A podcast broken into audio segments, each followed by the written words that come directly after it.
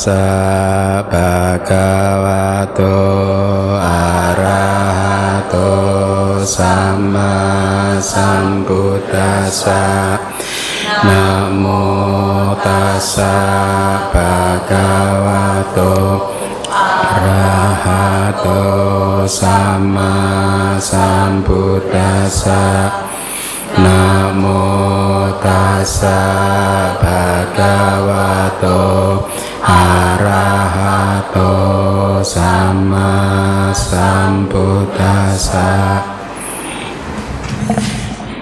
Baik, uh, kita bertemu lagi di kelas Abidama bab kedua ya. Ini kelas yang kedua.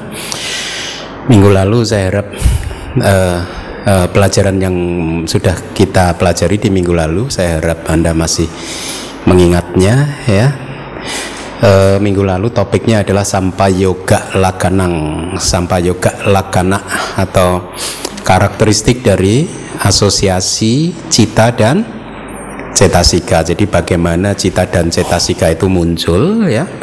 Uh, Abhidhamma Sanggaha telah mengajarkan memberikan empat karakteristiknya semata-mata untuk memastikan kita bisa memahami cetasika dengan benar ya. Tidak mencampur adukkan dengan rupa ya materi materi dan yang lain uh, lain. Uh, empat karakteristik asosiasi dari cita cetasika itu apa saja muncul bersama dengan cita, lenyap bersama dengan cita, mempunyai objek yang sama dengan cita dan mempunyai landasan yang sama dengan cita ya. Nah, eh, kesemuanya ada 52 cetasika ya. Anda bisa lihat di tabel dibagi menjadi tiga kelompok ya mungkin untuk mempermudah Anda untuk pemahaman Anda bisa Anda pahami bahwa kelompok yang pertama ini ibaratnya adalah kelompok yang kualitasnya netral. Ya netral. Ya tidak kusala tidak juga aku salah. Tidak bukan merupakan cetasika yang baik juga bukan merupakan cetasika yang tidak baik kelompok yang pertama ini. Jadi kualitasnya netral kualitasnya ditentukan oleh cita di mana dia muncul bersama ya.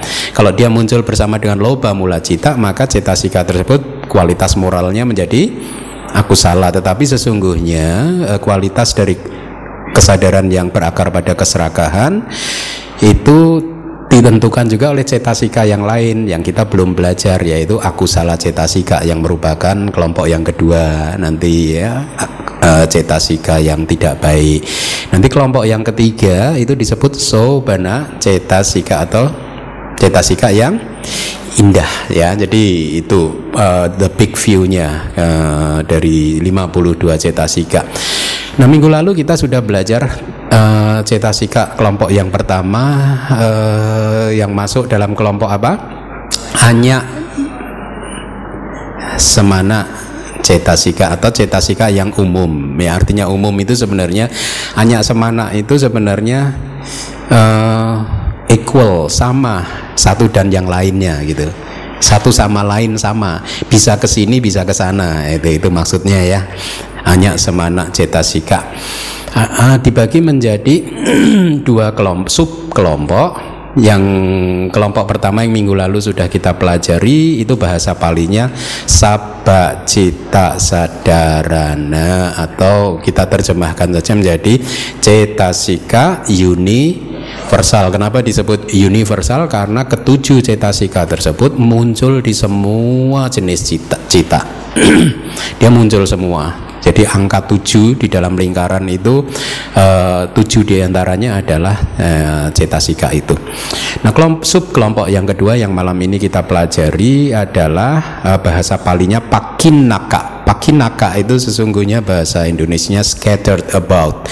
Tercecer di sini tercecer di sana sebenarnya tapi kita terjemahkan saja menjadi faktor mental sesekali. Artinya apa? Sekali-sekali dia muncul bersama cita tertentu. Jadi berbeda dengan yang minggu lalu kita pelajari universal itu selalu muncul bersama dengan cita apa pun itu. Kalau yang kali ini pakinaka itu sesekali saja muncul dengan cita-cita tertentu saja ya tidak dengan semua cita tapi dengan cita yang tertentu tetapi kualitas moralnya tetap netral. Ya artinya dia bisa muncul di aku salah cita dia juga bisa muncul di kusala cita. Ya kualitas moralnya netral. Ya jadi ini ciri dari cetasika kelompok yang pertama yang disebut hanya semana ceta sika. Ya nah Uh, saya juga berharap Anda masih ingat tujuh cetasika yang universal itu apa saja? Pasa, wedana,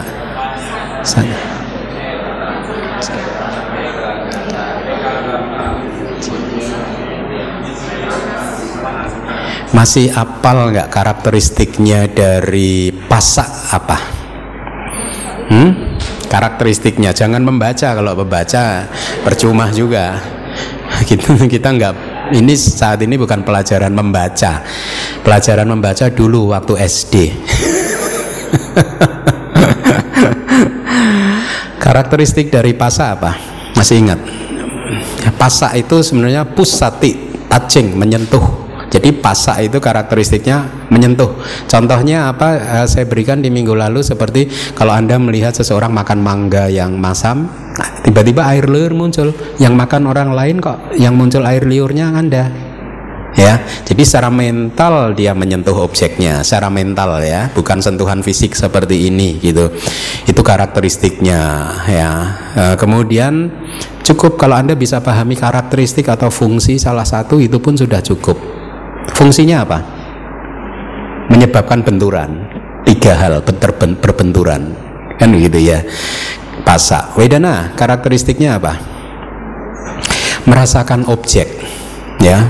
Objeknya menyenangkan berarti muncul suka, tidak menyenangkan muncul duka atau somana manasa dan seterusnya ya e, fungsinya apa menikmati menik untuk supaya e, menikmati bisa menikmati objek secara penuh. Kalau sannya, persepsi, fungsinya, eh, karakteristiknya apa? Mencatat kan seperti apa itu tukang kayu meng, apa memotong-motong pasangan kayu kemudian memberi tanda kayu ini nanti untuk sebelah sana kayu ini untuk sebelah sana kayu ini untuk sebelah sana sehingga besok pada saat dia bekerja lagi dia udah langsung bisa oh kayu yang tanda ini untuk sana kayu yang ini untuk sana oh ini bantai keminda oh itu kursi berwarna merah. Nah itu karakteristik dari sanya. Fungsinya adalah mengenali mengenali objeknya karena udah dicatat maka besok ketemu dia kenal lagi sudah. Itu sanya ya. Kemudian cetasika selanjutnya apa? Pawetsan ceta cetana. Karakteristiknya apa cetana itu? Cetana itu kan karma kan, kama kan, karakteristiknya berkehendak. Anda berkehendak, Anda ingin makan, Anda ingin berdana, Anda ingin melatih sila. Kehendak untuk itu adalah yang disebut kama atau cetana. Fungsinya mengakumulasi kama ya. Contohnya apa? Ketua kelas ya. Ketua kelas kan? Dia belajar juga bukunya pelajarannya. Kemudian dia juga mendorong teman-teman sekelasnya untuk belajar juga. Jadi cetana melakukan fungsinya untuk mencapai tujuannya ya. Mengakumulasi karma tadi tetapi juga mendorong cetasika dan cita yang muncul bersamanya untuk juga merealisasi tujuan. Apa yang dia apa yang diinginkan oleh C tenang. Kemudian apa apa Eka Gata karakteristiknya apa kepemimpinan seperti raja ya. Dia terjun ke medan perang menyemangati cetasika yang hmm, prajuritnya untuk ayo terus berperang gitu. Nah Eka Gata juga begitu memimpin yang lain gitu untuk bisa bertemu dengan objeknya ya. Untuk mm, bersatu dengan objek itu fungsinya mempersatukan dhamma yang muncul bersamanya. Nah Anda harus harus mulai mengerti kalau saya mengatakan dhamma yang muncul bersamanya berarti saya merujuk kepada cita tempat dia bergantung dan juga cetasika yang lain yang muncul bersamanya ya. Membuat bersatu. Seperti apa contohnya? Air yang mempersatukan butir-butir tepung ya jadi menggumpal. Eka gata kalau berkembang secara sempurna dia akan menjadi samadhi jana ya. Pada saat itu semua cita-cita sika anda menggumpal di satu objek yang disebut nimita. Tidak bergerak ya di sana. Ya meskipun muncul lenyap muncul lenyap tetapi dia muncul lenyap muncul lagi mengambil objek tadi lagi yang sama tadi. Konsep yang disebut nimita. Cahaya uh, yang menjadi objek meditasi sama tak? Kemudian yang berikutnya apa? Karakteristik eh sorry cetasika apa Jiwitindria uh, karakteristiknya jiwitindria itu saya terjemahkan apa minggu lalu itu? Hmm? merawat. Iya kan terjemahan jiwitindria apa kemarin? Indra kehidupan. Indra kehidupan ya. Dia merawat cita dan cetasika supaya tetap hidup. Artinya tetap hidup itu begitu dia muncul jiwitindria yang memastikan bahwa cita dan cetasikanya bisa bertahan sampai kemudian lenyap kalau tidak ada jiwitindria, cita dan cetasika tidak bisa hidup. Maka diberi perumpamaan seperti air yang memastikan mendukung uh, bunga terate ya, ya, ya, kira-kira seperti itu. Jadi dia faktor hidup yang membuat cita hidup itu jiwitindria. Nanti pada saat kita berbicara tentang materi, tentang tubuh jasmani juga kita ketemu lagi jenis materi yang disebut jiwitindria. Tapi kali ini adalah jiwitindria rupa ya yang menjaga kelangsungan hidup dari materi tubuh jasmani dan juga materi-materi yang lain. Nah, kali ini kita berbicara tentang cetasika berarti ini adalah jiwitindria nama atau nama jiwitindria atau indra kehidupan untuk nama untuk batin ya. E, kemudian e, yang terakhir apa? Mana si karakteristiknya apa? Mengarahkan batin, cita dan cetasika ke objeknya ya. Kemudian e, fungsinya juga mengikat dhamma yang muncul bersamanya ke objek, mengarahkan. Jadi lihat e, Anda akan mulai belajar hal-hal yang bersifat sangat lembut, sangat detail tentang kondisi batin Anda ya. Bahwa ternyata apa yang anda anggap sebagai batin atau anda anggap selama ini dengan pandangan salah kita ya sebagai aku diriku ya itu ternyata hanyalah proses cita dan cetasika saja ya. Dan ternyata oleh Buddha dibedakan menjadi 52 cetasika ya dengan mempunyai sebawa karakteristiknya yang berbeda-beda. Kalau Anda sudah memahami karakteristik yang berbeda-beda seperti ini maka akan mempermudah Anda untuk merealisasi apa? Sang kata lakana yaitu karakteristik dari segala sesuatu yang terkondisi yaitu apa? Muncul berlangsung lenyap. Kalau Anda sudah paham 52 kelereng dengan warna yang berbeda kan Anda mudah untuk mengenali kemunculannya, keberlangsungannya dan kelenyapannya. Tapi kalau Anda menganggap semua 52 ini hanya satu kelereng saja kan Anda menganggap ada wujud yang solid yang disebut aku atau diri kan. Sehingga akan kesulitan buat Anda untuk melihat muncul dan lenyapnya ya. Anda menganggap batin ini satu ya berarti dari dulu sampai sekarang nggak muncul nggak lenyap ya sudah ada seperti ini. Nah ternyata sekarang anda mulai mendapatkan pemahaman yang baru bahwa ternyata fenomena yang disebut batin itu terdiri dari banyak fenomena yang terlibat di sana. Sehingga dengan demikian akan mudah membantu anda untuk merealisasi karakteristik umum dari segala fenomena yaitu apa? Anicca duka anatta Inilah pentingnya abidama. Abidama harus dimanfaatkan, Anda manfaatkan untuk membantu meditasi Anda, membantu meditasi kita untuk merealisasi eh, karakteristik-karakteristik uh, tadi. Ada tiga karakteristik Anda harap ingat ya yang harus Anda realisasi di dalam meditasi. Pertama yang harus Anda realisasi adalah sebawa lakana, karakteristik individual ya jadi karakteristik individualnya loba keserakahan itu apa dosa kebencian itu apa kemudian moha itu karakteristiknya apa. Cetasika yang 52 ini kan semua mempunyai karakteristik masing-masing. Ini yang disebut sebawa legana karakteristik individual ya. Ini harus Anda pahami, Anda realisasi supaya Anda tidak menggabung-gabungkan fenomena sehingga batin kita confused, bingung menganggap ada sesuatu yang kekal. Tapi begitu dipecah-pecah seperti ini kita akan melihat ketidakkekalan dari fenomena tersebut. Itu yang pertama, karakteristik. Yang kedua adalah sang kata lakana. Karakteristik dari segala sesuatu yang terkondisi itu apa? Mempunyai tiga sub momen yaitu upada titik bangga muncul berlangsung lenyap muncul berlangsung lenyap muncul berlangsung.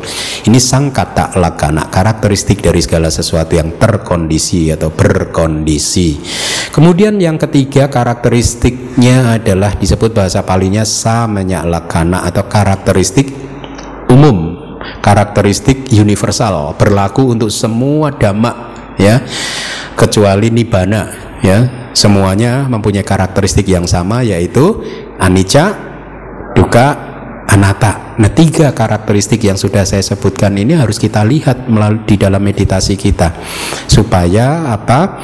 Supaya akhirnya kita memunculkan nibida jijik terhadap pancakanda ya kemudian uh, wiraga dispassion atau tidak bernafsu lagi meredup lagi.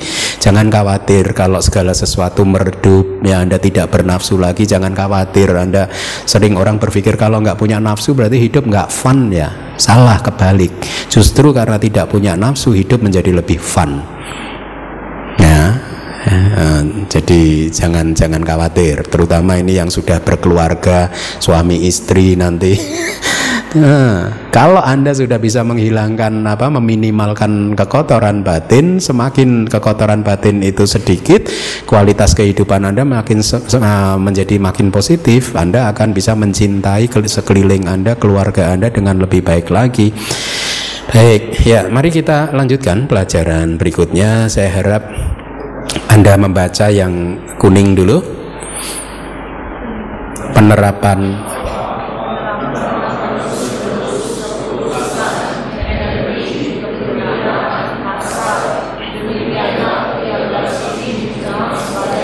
Titik 13 berarti 6 plus 7 yang kemarin kan?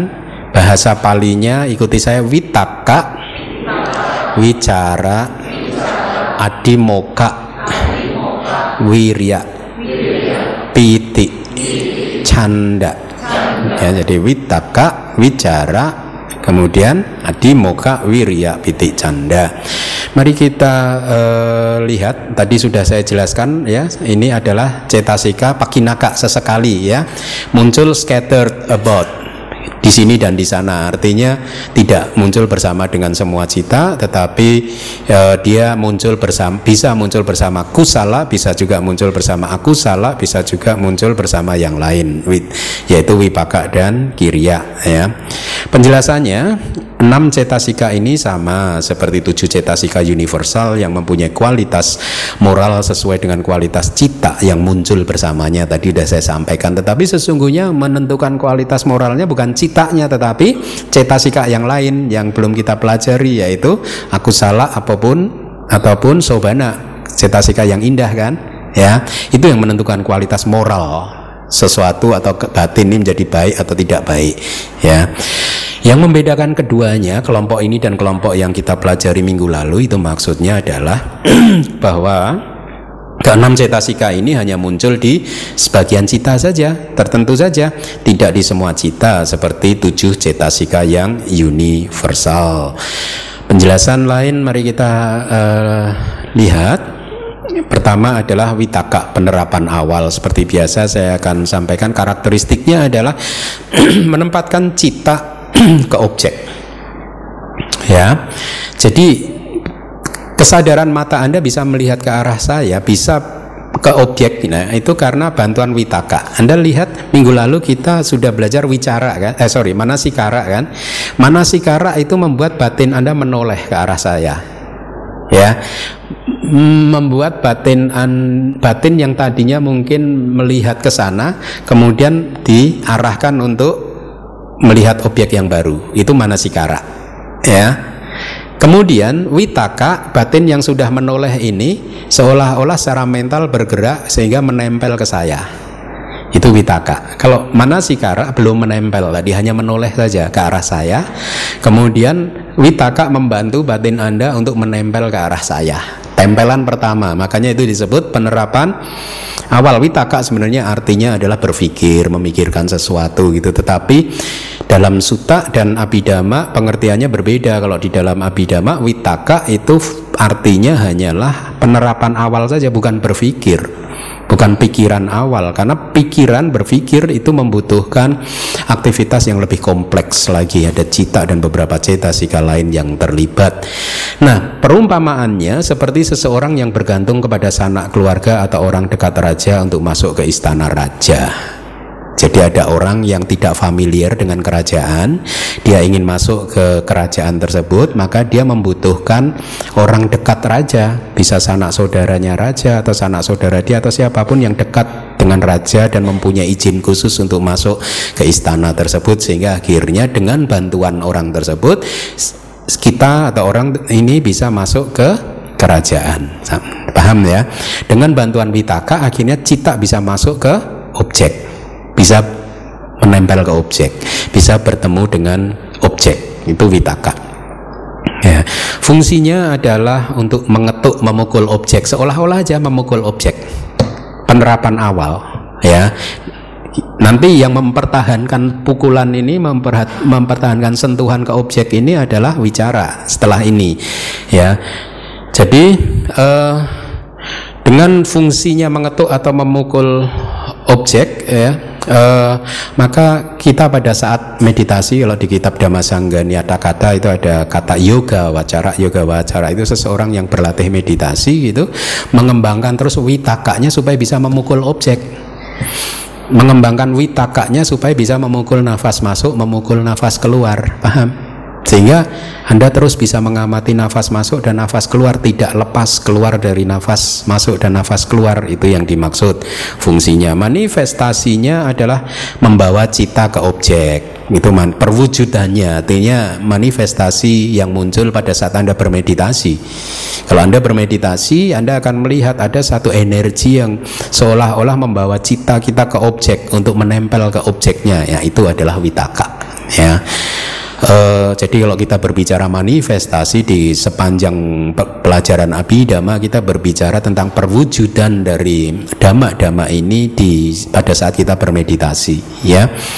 Sebab terdekatnya di dalam kitab komentar tidak disebutkan tetapi uh, kita pahami sebagai sebab terdekatnya karena ada objek. Ya. Jadi uh, seperti yang tadi saya katakan pakinaka. Cetasika pakinaka sesekali itu bisa muncul bersama kusala cita bisa muncul dengan aku salah cita dan yang lain tetapi tidak dikatakan muncul dengan semua cita. Nah witaka ini ya ada cita-cita tertentu yang tidak muncul dengan witaka. Ya anda masih ingat jana kedua itu tidak ada witakanya Ingat ya. Kemudian dwi panca winyana atau sepasang lima kesadaran indrawi itu juga tidak mempunyai witaka. Ya. Jadi uh, uh, itu yang dikatakan pakinaka atau cetasika yang sesekali itu kira-kira seperti itu. Dia muncul di jana pertama, tapi dia tidak muncul di jana yang kedua dan ketiga, keempat dan seterusnya. Dia muncul di ahituka cita yang lain, tapi dia tidak muncul di kesadaran mata, telinga dan seterusnya, gitu ya. Jadi ini yang dimaksud dengan uh, apa? Pakinaka. Hmm. Kemudian uh, Di jana yang pertama witaka ini maksimal. Hmm, jadi berarti pada saat ini pun ada witaka mungkin. Pada saat Anda berpikir itu witaka juga ada. Pada saat uh, uh, kesadaran menerima ya, kesadaran menginvestigasi itu muncul ada witaka juga, tetapi tidak berkembang secara maksimal. Sehingga tempelan batin ke objek lemah, mudah lepas. Paham? Kalau seseorang yang berada di dalam jana, jana pertama, witakanya udah berkembang maksimal sehingga tempelan cita ke objek nimitanya kuat. Tidak tidak tidak bergeser ya tidak batinnya sudah tidak lari ke sana kemari seperti monyet ya batinnya firm di objek meditasinya gitu kokoh tidak lari ya uh, ya kadang witaka ini juga disebut sebagai apana apana itu absorpsi yang berlaku untuk jana ataupun maga ya. Kadang juga witaka ini berfungsi sebagai anda ingat faktor uh, kedua dari jalan mulia berunsur delapan? Sama sang kapak ya. Pikiran benar. Nah ini kalau nanti kita pelajaran Dhamma Sanggani mengajarkan pada kita sama sang kapak ya witaka ini pikiran benar gitu ya. Uh, ya tapi uh, di dalam abidama witaka tidak kita terjemahkan sebagai pikiran ya. Mari kita lihat selanjutnya wicara. Anda juga sudah berkenalan dengan uh, apa fak sorry cetasika yang ini yaitu pada saat kita belajar apa mempelajari tentang jana ya nah wicara kita mulai lagi. Penerapan yang terus menerus nah ini menarik nanti makin menarik ya. Kita udah bertemu dengan wicara pada waktu membicarakan faktor jana. Ini adalah salah satu dari lima faktor jana ya. Karakteristiknya adalah memukul objek tanpa henti. Kalau tadi kan memukul yang pertama membawa cita ke objek. Terus yang mempertahankan cita supaya tetap bersama objek ini adalah wicara Inilah kalau seseorang berada di dalam jana, ya di jana yang kedua sesuai dengan abidama pada saat witakanya sudah luruh gitu, dia makin kuat apa e, memperhatikan objeknya itu makin kuat, makin lembut, makin lembut, keadaan batinnya makin lembut, ya e, tidak terasa banyak getaran lagi, ya. Inilah mengapa akhirnya seseorang secara alamiah pada saat mencapai jana yang pertama akhirnya dia harus mencapai jana yang lebih tinggi karena jana yang pertama dirasa masih kasar. Kenapa kasar? Karena gerakan dari witaka ini adalah gerakan energi batin yang sangat kasar terasa kasar ya meskipun dibandingkan dengan kualitas aku salah cita atau maha kusala cita jana yang pertama itu sangat lembut ya. Tetapi pada saat seseorang mencapai jana yang pertama dikatakan ini pun masih kasar. Dia ingin menjadi apa mencapai keadaan batin yang lebih lembut lagi. Nah Tadi sudah saya sampaikan, kalau witaka itu adalah menempatkan batin untuk pertama kalinya ke objek, wicara mempertahankan batin, cita dan cetasika untuk tetap bersama dengan objek. Jadi diberi perumpamaan seperti seseorang yang memukul gong. Pukulan pertama ke gong adalah witaka, ya, seolah-olah gitu witaka. Kemudian suara gemanya, gaungnya yang wong wong wong gitu adalah wi cara gitu. Jadi uh, di teks juga dikatakan bahwa witaka itu karakter apa cirinya sangat kasar.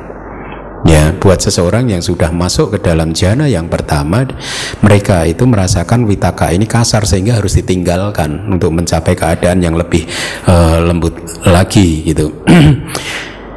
uh, Wicara eh, sebaliknya karakteristiknya sangat lembut, lebih lembut dari Witaka ya.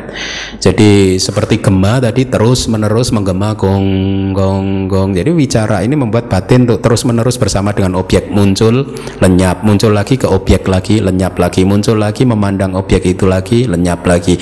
Jadi terus tidak lari ke sini, tidak lari ke sana. Ya. Uh, kemudian kita lihat uh, uh, di kitab komentar juga ada ada perumpamaan itu kalau witaka itu seperti burung yang mau terbang. Pada saat seekor burung mau terbang kan dia mengepakkan sayap dulu tap tap tap nah itu witaka kasar kan?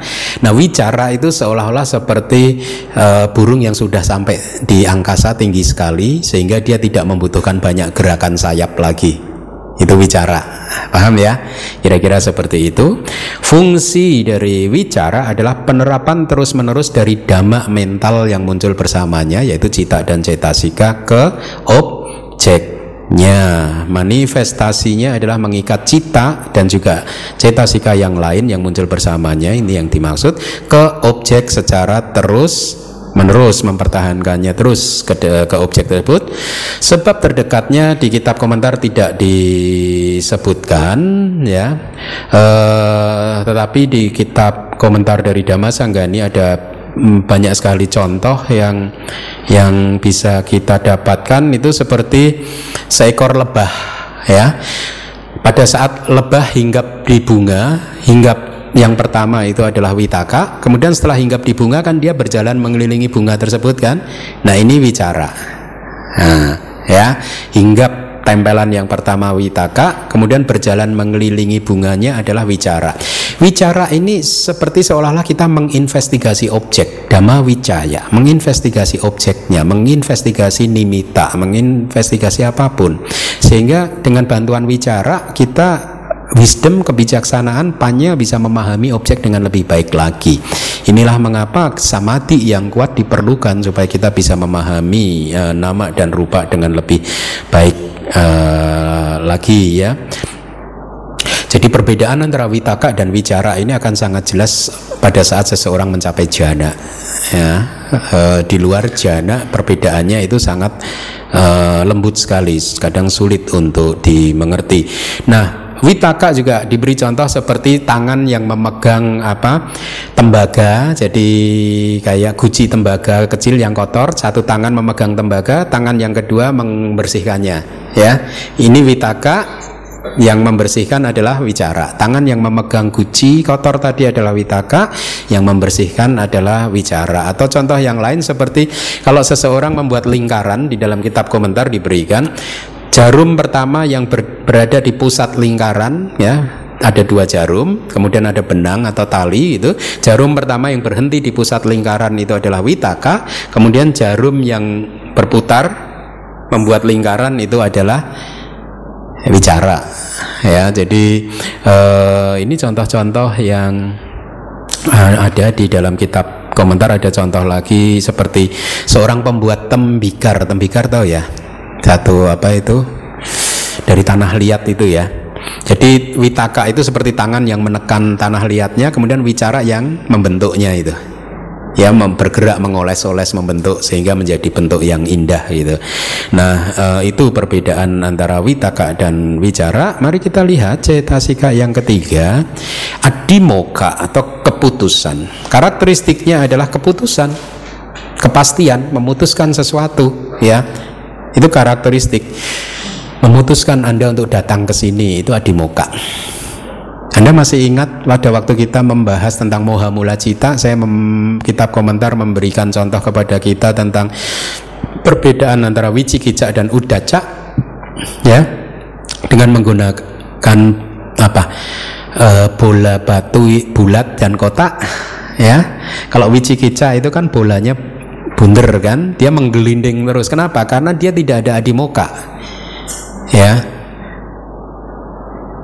Tidak ada adimoka ya. Jadi di dalam moha mula cita yang berasosiasi dengan keraguan-raguan itu adimoka tidak ditemukan. Tetapi di dalam moha mula cita yang kedua yang dengan berasosiasi dengan kegelisahan ada adimoka makanya dia batu kotak kan? Berhenti sebentar ada keputusan tapi bimbang lagi berubah lagi. Ada keputusan berubah lagi. Karena di situ ada adimuka gitu ya. Uh, jadi memutuskan minimal ada dua objek mana yang akan dia putuskan. Nah, itu yang yang yang mempunyai karakteristik keputusan, mengambil keputusan adalah adimoka, fungsinya tidak meraba-raba lagi, artinya tidak bingung lagi. Oh ya, meskipun ya dia tetap kalau dalam udaca itu kesadaran yang berasosiasi dengan kegelisahan dia hanya sebentar saja gelisah kan memutuskan pindah lagi putuskan lagi pindah lagi. Ya tapi adimoka juga muncul dengan bersama dengan cita-cita yang lain ya.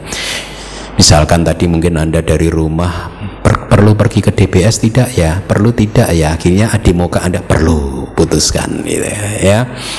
Manifestasinya adalah kebulatan tekad untuk memutuskan sesuatu tadi. Ada kebulatan tekadnya. Sebab terdekatnya adalah sesuatu yang diyakini. Anda yakin datang ke DBS untuk mendengarkan abidama adalah bagus. Makanya anda putuskan untuk datang ke sini.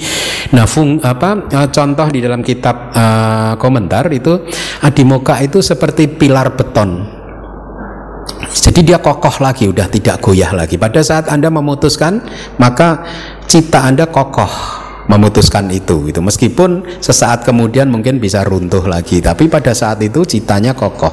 Cetasika yang lain juga ikut gitu ya. Uh, sudah tidak bisa digoyang. Uh, bulat itu adimoka ya. Kemudian yang keempat kita juga sudah bertemu ini dengan wirya sudah belum di pelajaran lalu belum ya, oke. Okay. Energi atau sering orang bilang usaha, ya. Tapi yang lebih tepat adalah energi, ya.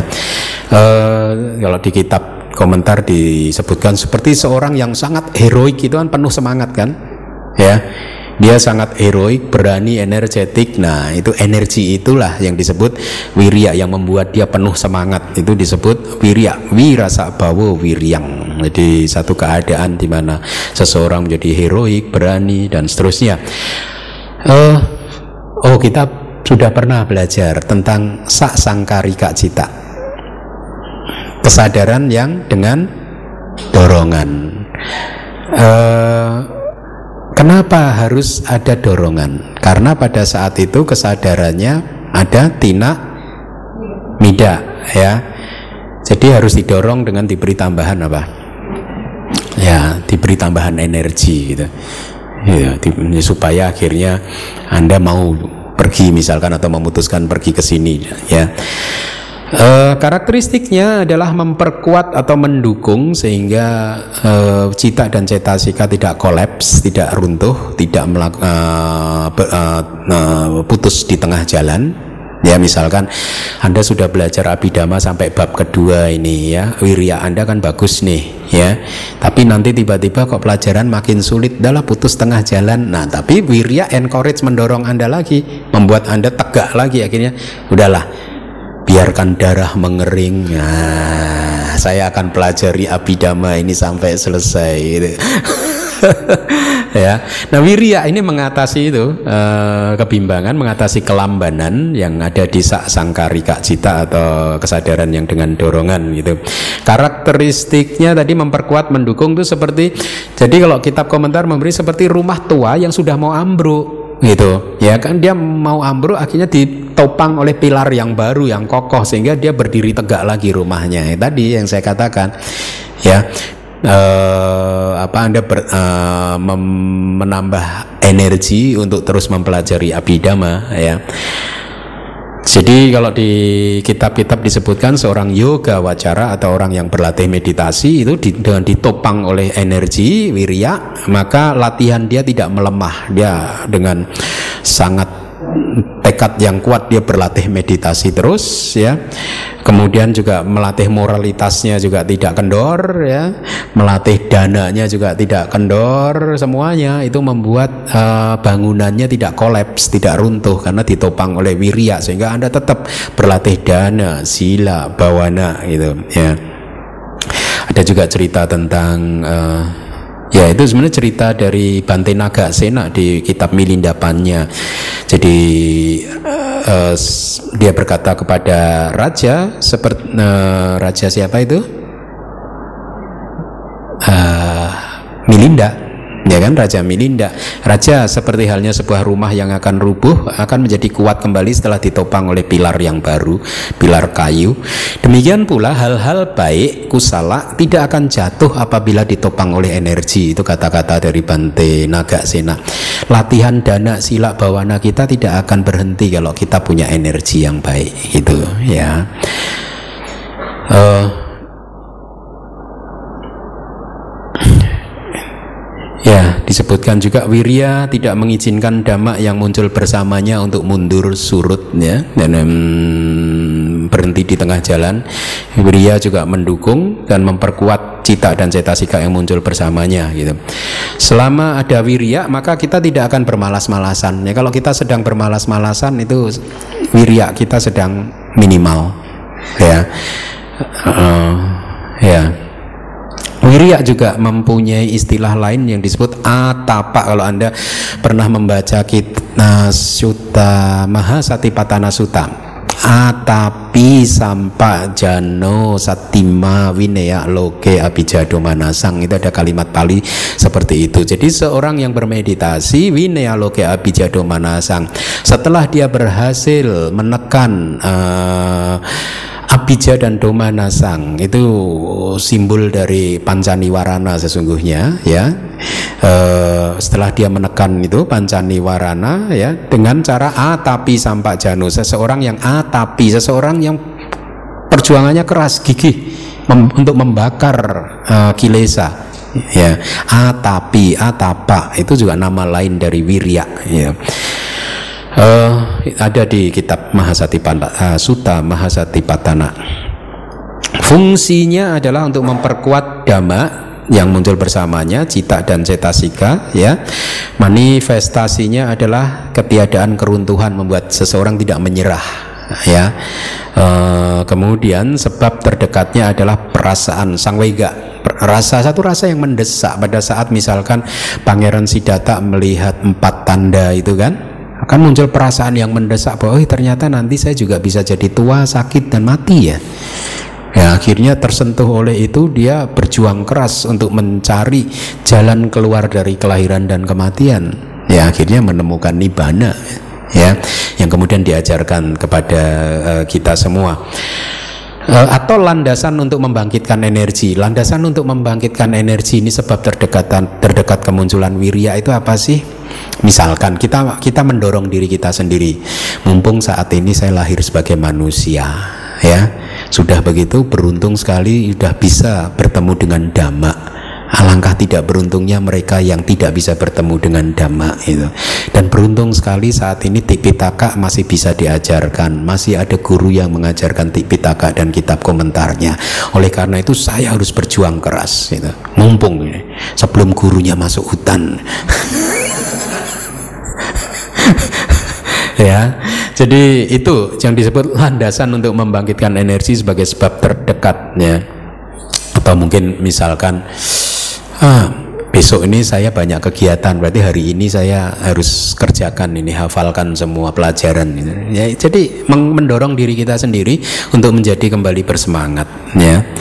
Baik, kemudian yang kelima adalah uh, wirya. Eh, masih wirya ya. Energi yang benar adalah akar dari semua pencapaian. Jadi dikatakan bahwa semua pencapaian spiritual itu uh, membutuhkan wirya.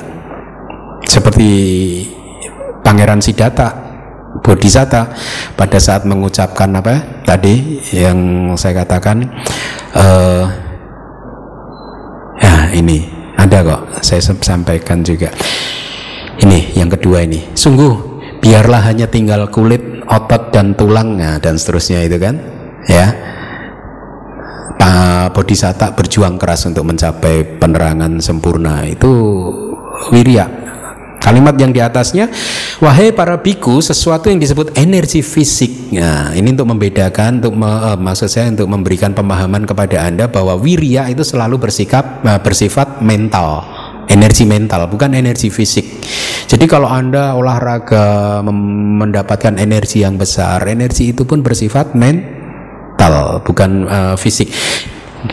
Maka lihat di Sang Yuta Nikaya ada kalimat sesuatu yang disebut energi fisik kayikam wiryam adalah selalu energi sebagai faktor pencerahan atau wirya sampuja enggak. Sesuatu yang disebut sebagai energi mental adalah selalu energi sebagai faktor uh, pencerahan juga. Jadi uh, meskipun kalau di dalam kitab tafsir kalau para biku ini kalau untuk mengumpulkan energi dia akan berjalan ke sana kemari dengan meditasi jalan. Terawada agak berbeda dengan Mahayana ya. Kalau Mahayana ada senam ini senam itu gitu. Kalau Terawada kita olahraganya hanya jalan ke depan balik lagi sana balik lagi nah ini kan untuk mengumpulkan energi juga sesungguhnya walaupun demikian tetap saja energi atau wirya itu adalah cetasika di mana cetasika adalah mental bukan fisik ya. Uh, ada banyak istilah kalau di kitab-kitab wirya aramba usaha. Jadi itu juga wirya berusaha mencoba sesuatu. Itu juga sifat dari wirya ya atau Anda berusaha untuk menghilangkan nafsu-nafsu sensual Anda usaha mencoba untuk untuk menghilangkan itu itu juga sifat dari wirya gitu uh, atau keluar dari jebakan banjir kilesa banjir kekotoran batin ya. Kamoga. Kita belum belajar banjir itu. Oga. Ada empat banjir. Kamoga bawoga didoga awijoga. Kamoga banjir sensual pleasures. Banjir nafsu-nafsu indrawi. Kita ini setiap hari diserang oleh banjir-banjir nafsu indrawi itu ya. Bahwa gak banjir keinginan untuk menjadi ini untuk menjadi itu itu juga menerjang kita terus banjir-banjir itu. Kemudian banjir pandangan salah ya. Marah sama orang itu udah muncul uh, didorong awalnya juga karena ada pandangan salah karena tidak menerima hukum karma. Seseorang yang marah marah itu kan tidak menerima hukum karma kan? Kalau dia menerima hukum karma berarti dia tidak akan marah gitu karena karena hukum karma mengajarkan kepada kita apa? Apa pun yang kita alami itu adalah buah dari perbuatan kita sendiri. Jadi kita nggak boleh marah sama orang-orang, sama orang lain.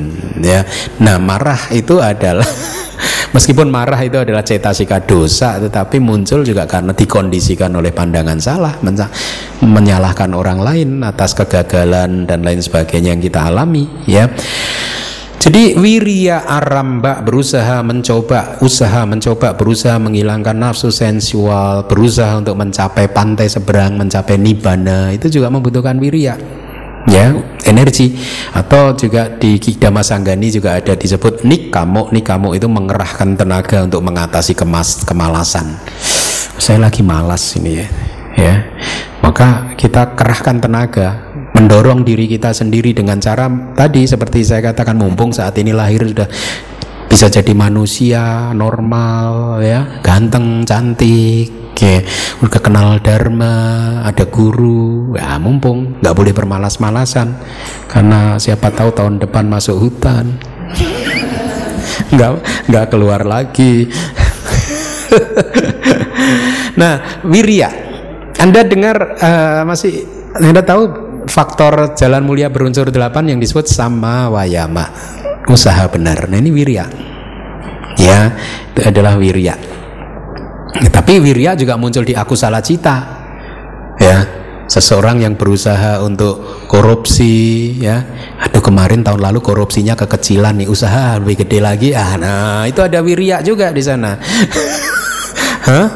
jadi bisa muncul dengan aku salah karena ini pakinaka kan ya uh, bisa muncul dengan kusala bisa muncul dengan aku salah ya.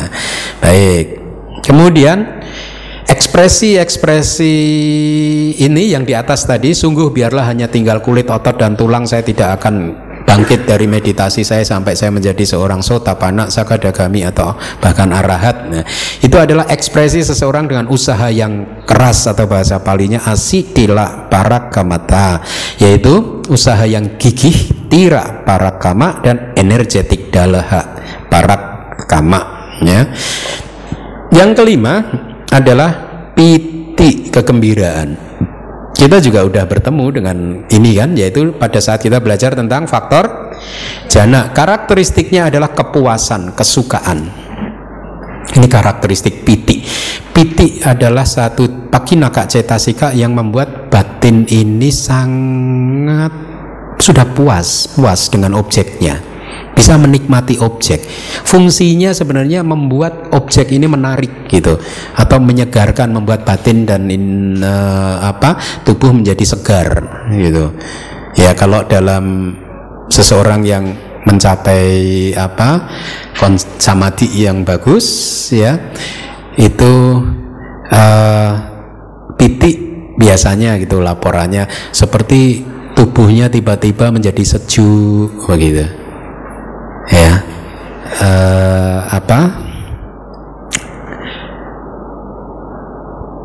Pada saat piti ini berkembang ya. maka semua seolah-olah tampak indah. Semua objek tampak indah. Gitu. Uh, apa? Karena batin sudah cukup puas dengan objek yang ada kenapa seseorang bermeditasi sulit untuk bisa memperhatikan nafas masuk dan nafas keluar terus menerus kenapa batin dan perhatiannya lari ke sini dan lari ke sana. Kenapa? Karena belum puas dengan objek meditasinya. Kalau dia sudah puas dengan objek meditasinya, maka batin akan berada bersama dengan objek. Paham nggak? Tidak lari ke sini, tidak lari ke sana. Ya, seperti monyet yang bergelantungan lari sini, lari sana dan seterusnya itu. Ya. Nah, Titik yang membuat batin cukup puas dengan objek yang ada, sudah tidak menginginkan yang lain. Kenapa kita masih gagal bermeditasi? Karena batin kita masih menginginkan hal yang lain selain dari nafas. Ya, diminta untuk memperhatikan nafas masuk dan nafas keluar, lari ke sini, lari ke sana gitu. Ya. Nah, Piti juga menjadi faktor jana kan. Jadi pada saat piti berkembang secara maksimal, Anda mencapai jana. Ya inilah mengapa di dalam jana batin puas dengan objeknya, sudah tidak berpindah-pindah lagi. Ya. Kemudian eh, fungsinya adalah tadi sudah saya sampaikan menyegarkan atau menggembirakan batin dan tubuh atau meresapkan kegairahan. Nah, ini nanti akan saya jelaskan. Uh,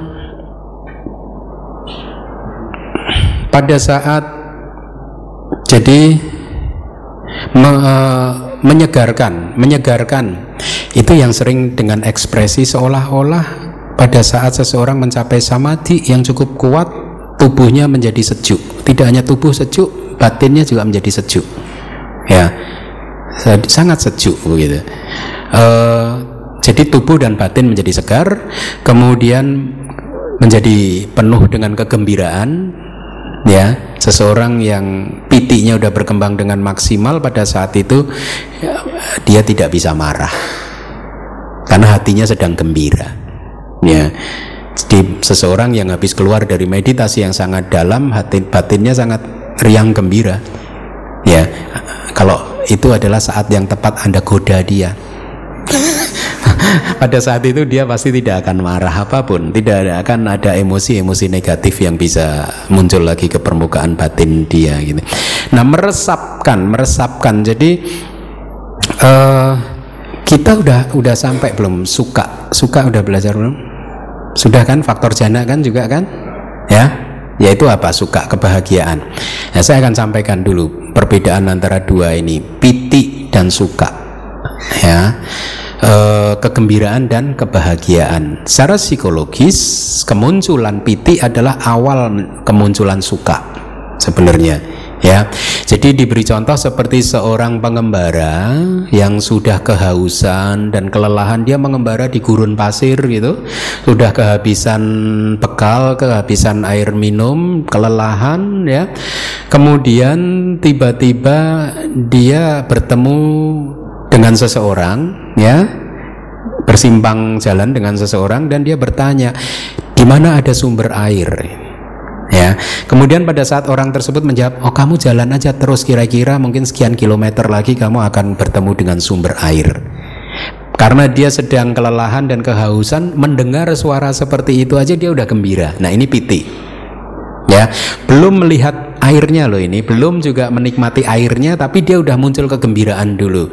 Kemudian dia berjalan makin berjalan kemudian melihat eh sekarang banyak tanaman hijau-hijau berarti ini adalah daerah di mana ada sumber air makin gembira lagi gitu. Kemudian berjalan lagi sampai akhirnya dia melihat danau dengan airnya yang jernih makin gembira lagi ya. Setelah sampai ke danau dia terjun turun ke dalam danau mandi sepuas-puasnya dan setelah mandi sepuas-puasnya badan menjadi segar kembali kemudian dia berteduh di bawah pohon dan menikmati oh bahagianya oh bahagianya. Nah kira-kira terjun menikmati air mandi membersihkan badan kemudian menikmati kebahagiaan dengan apa e, berteduh di bawah pohon itu adalah suka beda ya. Jadi suka itu kan wedana perasaan. Karakteristiknya kan menikmati objek. Jadi menikmati air tadi itu adalah suka wedana atau perasaan bahagia. Tapi ya mendengar suara tadi di sana ada air muncul kegembiraan itu piti ya atau melihat air di kejauhan dan kemudian muncul kegembiraan itu juga piti gitu. Ya itu itu uh, bedanya antara piti dan juga uh, suka. Manifestasinya adalah kegembiraan yang meluap. Kalau anda melihat seseorang sudah baru saja keluar dari meditasi yang sangat dalam maka kegembiraan terpancar dari wajahnya. Ya wajahnya berubah. Ya menjadi lebih ini berubah dia. Berubah menjadi enak untuk dilihat ya. Seorang yang suka bermeditasi itu wajahnya enak dilihat.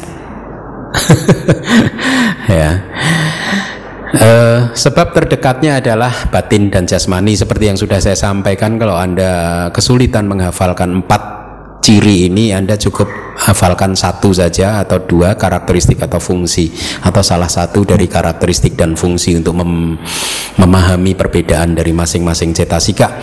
Nah di kitab kita juga disebutkan piti itu ada lima jenis ya lima jenis piti. Yang pertama bahasa palinya kudika piti atau kegembiraan yang kecil saja ya seperti tadi mendengar suara atau penjelasan oh di sana ada air ya muncul kegembiraan itu mungkin kudikapiti hanya mampu dikatakan kegembiraan tersebut hanya mampu mengangkat bulu tubuh kita.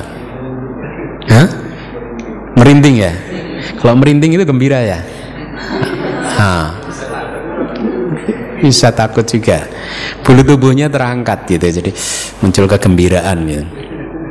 Ya. Uh, yang kedua adalah kanika piti atau kegembiraan sesaat demi sesaat. Itu seperti kilat yang muncul sesaat demi sesaat. Hilang lagi kilat itu kan? Ya. Jadi kegembiraannya sesaat sesaat lagi muncul lagi berhenti sesaat muncul lagi gitu kemudian yang ketiga adalah kegembiraan yang membanjiri okanti kapiti. Itu seperti gelombang air laut yang pecah di pantai. Jadi banjir kegembiraan turun ke tubuh dan pecah. Jadi terasa sekali kegembiraannya itu meluap-luap gitu. Tetapi bergelombang ya. Biasanya itu muncul pada saat anda meditasi anda sudah mulai berkembang. Anda akan mulai merasakan kegembiraan yang meluap gitu tetapi ses, apa seperti gelombang gitu menguat lemah menguat lemah menguat lemah belum stabil. Ya. Kemudian eh, yang berikutnya ini adalah, nah ini yang yang menarik ini, yang sangat meluap, terus menerus gitu sehingga kegembiraan yang meluap ini ubega piti, piti jenis ini sangatlah kuat sehingga mampu mengangkat tubuh mengambang di udara. Kalau anda melihat seorang meditator, dia bisa terangkat tubuhnya sekian sentimeter dari lantai, ini karena piti, bukan karena kesaktian, piti, piti yang membuat tubuhnya melayang. Ya ada di YouTube kan. Uh, biku dari Tibet itu melayang begitu berapa senti 10-20 senti. Itu karena piti inilah yang disebut ubega piti itu. Jadi ada cerita ini Mahatisa Tera yang tinggal di Punak Walika melayang di udara pada saat merenungkan Buddha dan kemudian berpikir jam-jam seperti ini empat majelis catuk parisa yaitu perkumpulan biku, bikuni, upasaka, upasika biasanya menghormati cetia. Kemudian muncul kegembiraan dan tiba-tiba dia terbang. Jadi diceritakan di kitab komentar hari ini bulan purnama gitu. Jadi kalau cerita kitab komentar itu sebenarnya kalau kita renungkan sangat bagus. Orang-orang zaman dulu itu hatinya sangat lembut gitu ya. Pada saat melihat ke atas hari ini malam bulan purnama dan kemudian dia teringat biasanya di bulan purnama ini para empat komunitas tadi berkumpul ya. Ya, biku dan bikuninya mungkin mengulang kembali patimoka kemudian upasaka upasikanya melaksanakan sila uposata dan lain sebagainya. Dan dia mengingat hal tersebut akhirnya muncul kegembiraan. Dan dikatakan kegembiraan yang seperti ini tiba-tiba membuat dia itu bisa apa terbang gitu ke ke dalam uh, sampai ke cetia tersebut.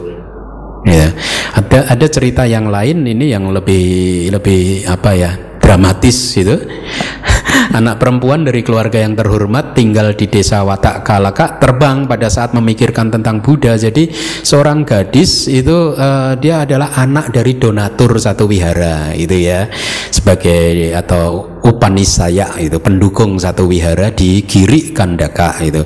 Pada saat itu orang tuanya ingin pergi ke wihara di petang hari untuk mendengarkan damatok, tetapi dia melarang anaknya untuk pergi. Ama itu anakku, anak perempuan. Saat ini ini bukan waktu yang baik buat kamu untuk pergi. Itu dia bilang gitu. Kami kan kamu kan masih banyak pekerjaan yang harus dikerjakan gitu ya.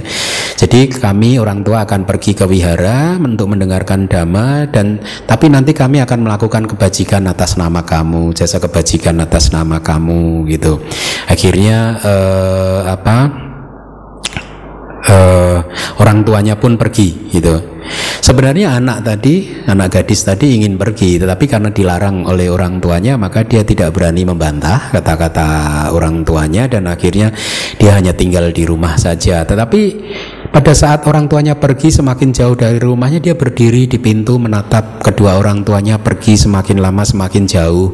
Kemudian dia menatap rembulan penuh bulan purnama di atas dan kemudian bulan ter tersebut sinarnya menimpa cetia atau wihara tempat orang tuanya mau pergi ya.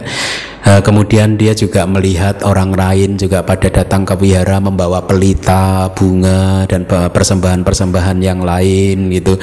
Kemudian dia melihat juga biku-bikuni pada masuk ke wihara gitu. Tiba-tiba uh, untuk untuk mempersembahkan bunga wewangian dan kemudian sampai dia melihat para biku-bikuni berjalan mengitari wihara Cetia yang disebut apa? Hmm, bahasa bahasa palinya padakina padak kina. Ya, ya benar padak kina. Padak kina mengitari wihara. Ya searah jarum jam gitu. Tiba-tiba muncul kegembiraan yang meluap-luap gitu. Dan tanpa disadari gitu dia hanya memikirkan itu terus tubuhnya terangkat ke udara terbang dan akhirnya mendarat sampai di halaman wihara tersebut mendahului orang tuanya gitu. Ya secara otomatis saja tapi batinnya tetap memikirkan itu tadi gitu jadi fokus kepada bayangannya tadi, betapa berbahagianya mereka yang mendapat kesempatan untuk uh, berdana bunga, wewangian dan lain sebagainya. Gitu tiba-tiba tanpa di, dia ketahui terbang dan sampai ke wihara. Begitu sampai di wihara, beberapa menit kemudian orang tuanya sampai kaget loh, kok kamu di sini? Gitu. Kamu tadi lewat mana? Gitu. Anaknya menjawab saya lewat udara gitu. Terus orang tuanya kan agak nggak percaya. Hanya orang yang kina sawa yang sudah menghancurkan asawa saja hanya arahat saja yang bisa seperti itu. Kamu kan belum arahat. Kadang umat kan masih punya pemahaman yang salah gitu ya. Enggak orang biasa juga bisa terbang kalau pitiknya kuat yaitu ubega pitik gitu ya ini luar biasa sekali gitu. makanya saya bilang tadi dramatis ya nah, uh, jenis pitik yang terakhir adalah parana piti. Ini tadi yang meresap ya, kegembiraan yang meresap. Jadi dia meresap ke seluruh tubuh kita itu seperti banjir yang memenuhi sebuah gua. Gua kosong kemudian banjir guanya diisi air. Ya, sama pada saat piti parana piti ini muncul, tubuh kita ini diresapi oleh pitik semua sehingga tubuh menjadi sangat sejuk, menjadi sangat ringan, menjadi sangat lentur. Tidak hanya tubuhnya yang menjadi sehat lentur, tapi pikiran pun juga lentur, gitu. Ya, sangat lentur sekali. Sungguh indah mempunyai pikiran yang sangat fleksibel seperti itu. Nah, eh, dikatakan jalur nih, jalur munculnya samadhi.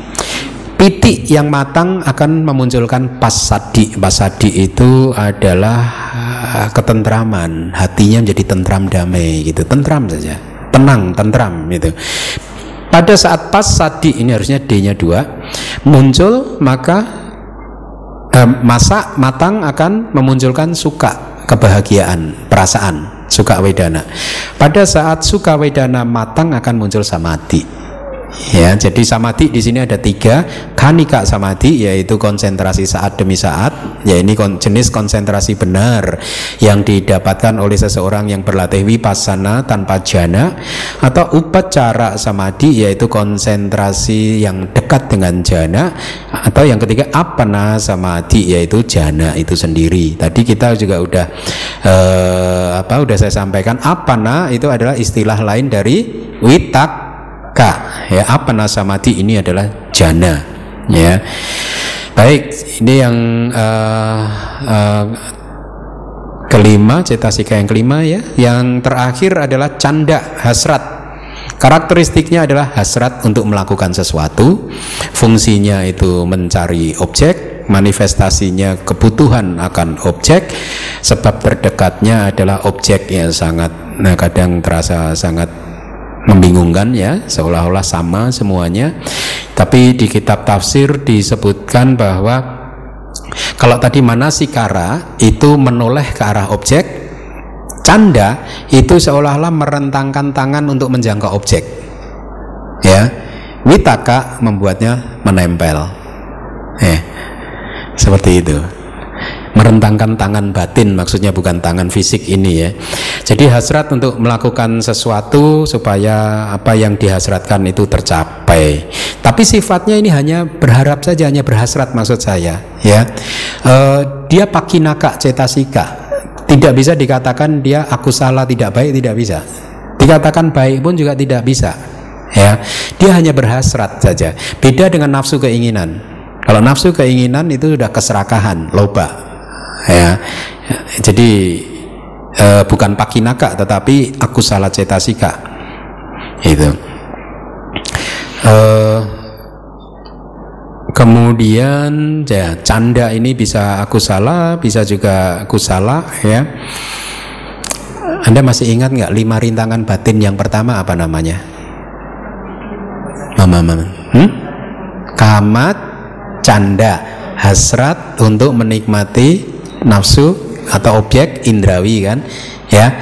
Canda di sana ada kata canda. Tetapi karena digabung dengan kama jadi artinya jadi negatif akhirnya.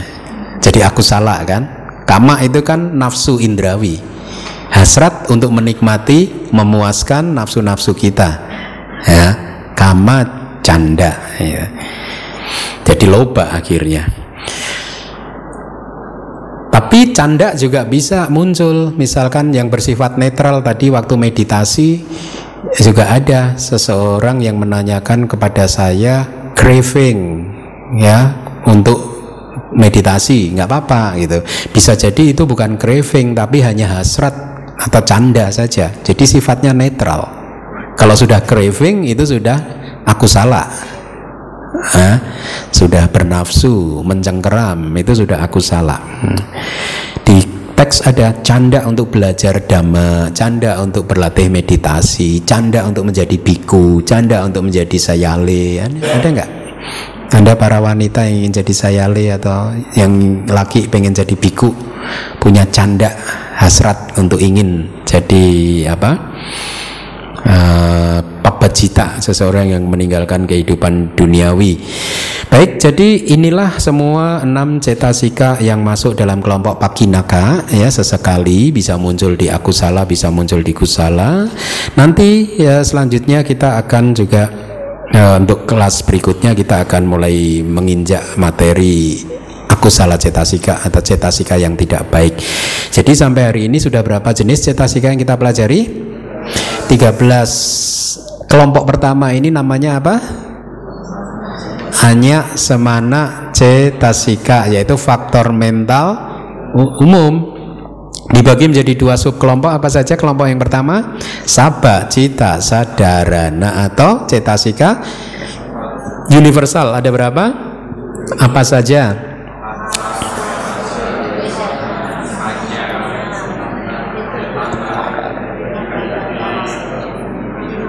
mama mama mama mama nananya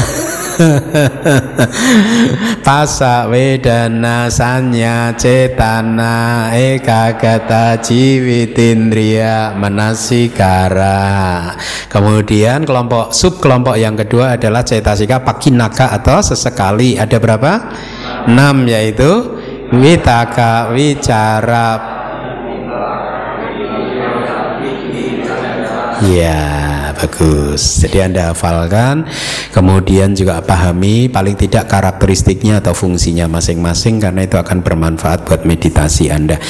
Baik, dengan demikian maka selesailah kelas kita pada malam hari ini. Terima kasih.